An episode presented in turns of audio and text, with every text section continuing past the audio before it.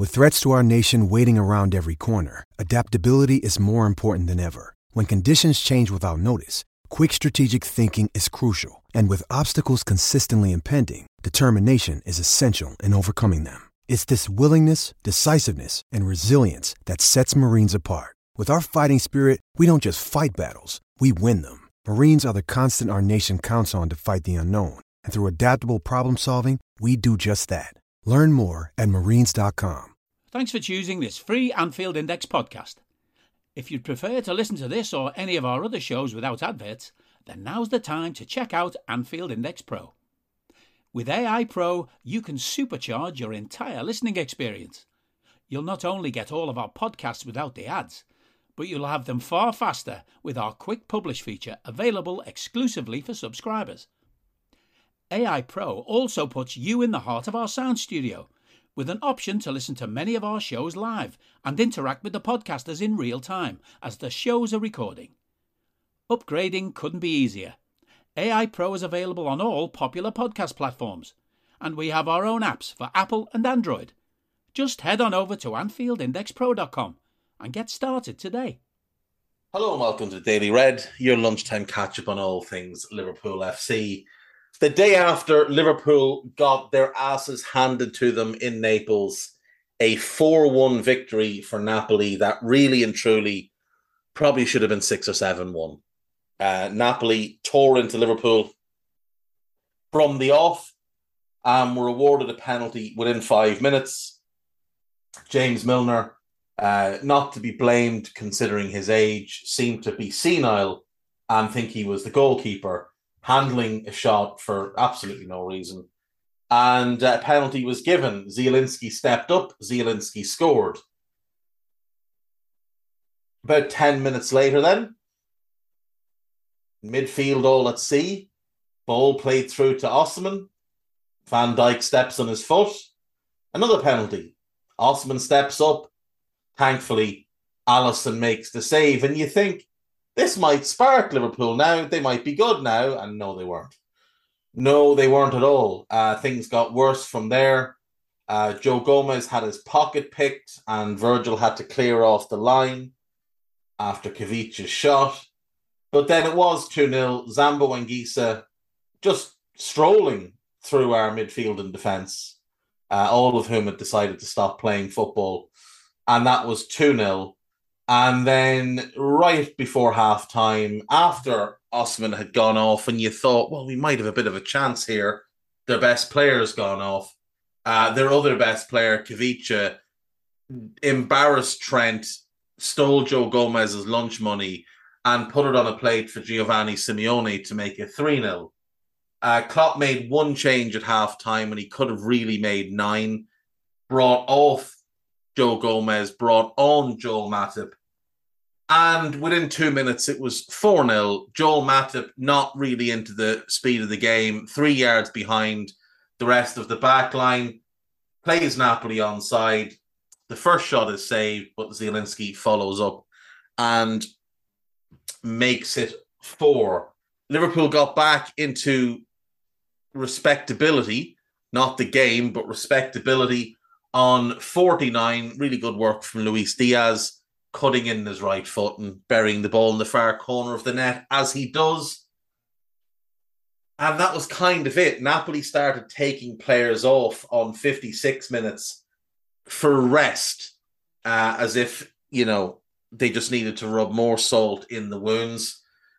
Jurgen Klopp finally put James Milner and the watching public out of their collective misery by withdrawing Milner on 63 minutes. How he had lasted 63 minutes, I don't know. It brings on Thiago, and all of a sudden we looked like a football team again. We actually looked like we had some sort of purpose in life. Um, I don't normally do this, but I thought I'd just go through each player because I don't even know what else to talk about today because I'm just my head's battered after that disgrace last night. And I, I may have said some some things on Raw. I don't really remember. Uh, I'm on quite strong painkillers, so I don't really remember everything that I said, but I know everything that I said was right, and it was gold. And you should abide by whatever wisdom I have I have imparted on you on that podcast. Um, but Ali deserves no blame for this. And I think one of the few things I agreed with that Jurgen Klopp said after the game was that you have to be really, really bad to concede four goals when you have that fella in goal because he's unbelievably good. He saved a penalty. He saved the, sh- the first shot from the for the fourth goal and just didn't have any defenders following up to help him out. I, I don't think you could blame him at all for any of the goals. The first one's a penalty. The second one, Zambo is just allowed to walk through and shoots from about eight yards out. Uh, the third one, again, he's just let down by his defense. And I've mentioned the fourth one. So overall, Ali can walk away with his head held high. He he gave what he could give in that game. Andy Robertson put in an effort. He tried, but he was awful. Like he was genuinely terrible. But he did put in some effort, and that at least was promising to see. Virgil had a poor game. There's no there's no way around it. Um, obviously he gave away the penalty. Don't think you could really blame him for any of the goals, but maybe he could have been a bit more alert of where Simeone was on the third goal. Um, first, second, and fourth weren't on him. He held the line for the fourth goal, but he just did. He doesn't look himself, and that's probably because there's a World Cup coming up, and he doesn't want to risk getting hurt. But it's it is frustrating now. He still has games where he's really good. Like I thought against Everton, he was really good. I think he's had a couple of games this season where he has been fairly close to what we expect from him, but he's had a couple of stinkers as well. And last night, I wouldn't say it was a, a dreadful performance, but it was a poor performance because we know he's capable of so much better. Uh, Joe Gomez had what can only be described as a Dejan Lovren performance last night, where everything he did went wrong. Everything. He couldn't cope with Osimhen. He couldn't cope with Khvicha. He was often left trying to cope with the two of them on his own because Osimhen was his man and he got no help from the right back with Khvicha. So he got taken off at half time. I think he's uh, very unfortunate that he was the only one taken off. I think that was kind of poor management as well uh, to just take him off and almost make out like it was down to him. He's so much better than what we saw last night. He just is. The last time Joe Gomez was fit and playing regularly, he and Virgil were the best pairing in the league. And he was a big, big part of that. And he missed the majority of 2021. He'd started that season playing really well. He missed the majority of 2021 with the injury he barely played last year. Got you know the odd few minutes here and there. I know he got a bunch of appearances, but look at the minutes played, and you can see why he's struggling to find his feet. Like against Everton, for example, he had a bad start to the game, but after that, I actually thought he started playing quite well. Um, last night he was just he was just awful from start to finish. He was just all over the place. He couldn't get going, and it's just a little bit unfortunate. What's more unfortunate is people are trying to make out like this is what Joe Gomez is, when that's clearly not the case. Joe Gomez is very, very good. Last season, he played a thousand minutes 327 in the league, 245 in the Champions League, 284 in the EFL Cup, and 180 in the FA Cup. He started one, two Champions League games, one at right back against Benfica, one at centre back against Milan. He started three Premier League games, all at right back. Oh, that, is that four? Did he start? I can't remember if he started against Southampton. He started against Newcastle. He started against Watford, and he started against Norwich. He did not start a Premier League game until the middle of February. Up until that point, he had played 15 minutes in the Premier League. He started two cup games, centre back against Norwich, right back against Forest. He started centre back in the EFL Cup against Norwich, Preston, and Leicester City. So at centre back last year, one, two, three, four, five starts. Five starts. He didn't actually make an appearance in the Premier League last season at centre back. He played left back for a minute, and the rest were at right back. He might have come on at centre back against Palace, but he came on as a last minute sub. Like you can see why he's out of form. He's barely played in his position for two years. The fellow next to him was a disgrace. Trent was a disgrace last night.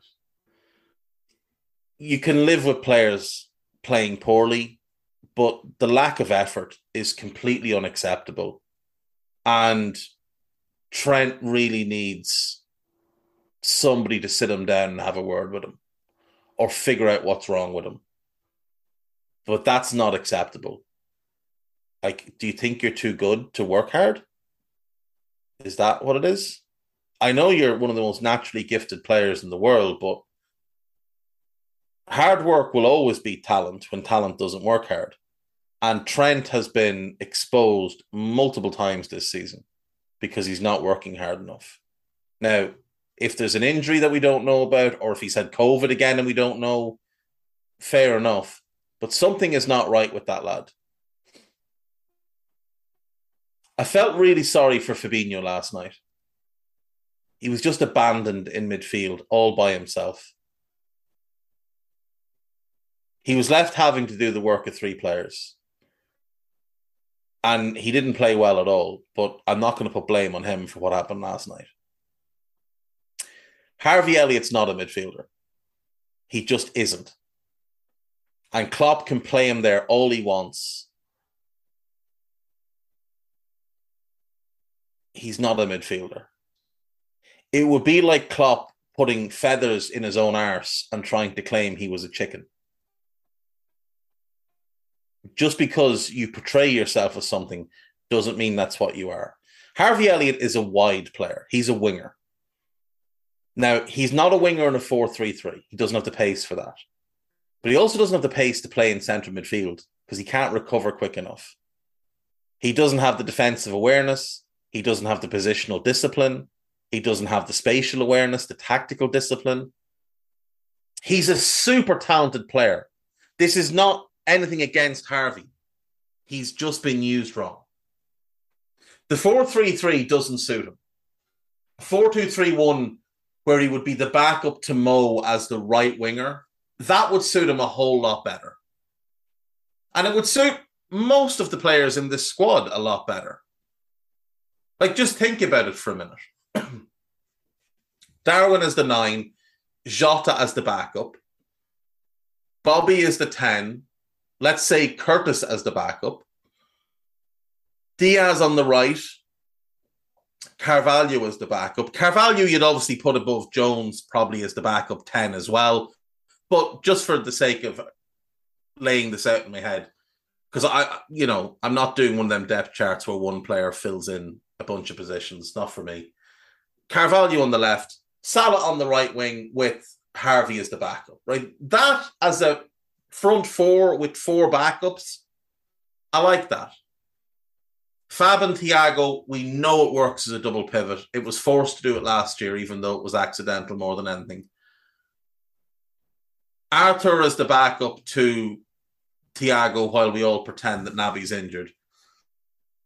And then the, the issue is you don't have a backup to Fabinho. Henderson can play as a backup to Fabinho in a three if he's got runners either side of him who are good defensively. Um, he's never been good in a two, and he would get exposed in a two next to someone like Arthur, or even next to someone like Thiago. Um, though it did work against Norwich when Thiago came on and held everybody's hand and got us a, win in a game that we were probably going to draw. Um, but regardless, that works a lot better than the mess that we're seeing at the minute. Now, there's no space for Milner or Ox in that scenario, but Ox is injured. Milner just can't play anymore. That brings me on to Milner. Um, I said after the Everton game that Gary Neville retired and made a decision to retire at halftime in a game in which he wasn't playing as badly as Milner played against Everton. Milner was even worse last night than he was against Everton. And if Liverpool really operated a meritocracy, you know, the same meritocracy that was trotted out when Naby Keita got hauled off against Real Madrid after 43 minutes, James Milner would have been hauled off after nine minutes last night. The penalty, the horrendous positional play, play the foul on Anguissa, which should have been his second yellow because he should have been booked for the penalty for the handball. He should have been sent off, and if he wasn't sent off, Klopp should have taken him off. And someone needs to sit him down and tell him it, he's it's done. He's he's. He's finished. It's over. He can't play anymore. He just can't play anymore. That's on Klopp. Klopp needs to be honest with his players. And he needs to tell James Milner, you can't play at this level anymore. You can do one of three things. You can retire now and you can become a coach and you can go and work in the academy or you can go to another club and we'll we'll aid and assist all of that. We'll pay you out the money that we owe you for the rest of the season because we agreed to give you that contract. But you need to retire now. Or you can go and be a pundit with Sky or BT or whoever. Again, we'll pay you out the rest of your contract. Or option C, if you insist that you want to keep playing, you go and find yourself a club. And in January, we will facilitate that move. And we will pay you the difference in money from what they pay you to what we've agreed to pay you. And you can go but it's over. It's been over for a couple of years. It's been blatantly obvious the fella can't play. Now, not even the blindest, most falsely positive, whatever you want to call them, super fans can try and claim otherwise. It's finished. Salah had another terrible game. I don't understand why we waste him by standing him on the right wing. Just don't get it. Why is he staying so far out? What is the purpose of that? Bobby had an awful game. Now, at least he tried. Bobby, like Robbo, had a really poor game, but at least he put the shift in. Luis Diaz is the only Liverpool player outside of Alisson who started that game who can walk away with his head held high because he was the only one who took the game to them. Every time he got the ball, he tried to make something happen. He scored a great goal. He came close in another shot.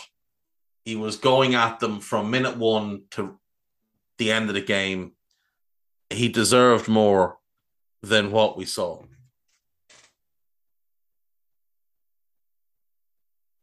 Oh, sorry, he deserved more than what his teammates gave.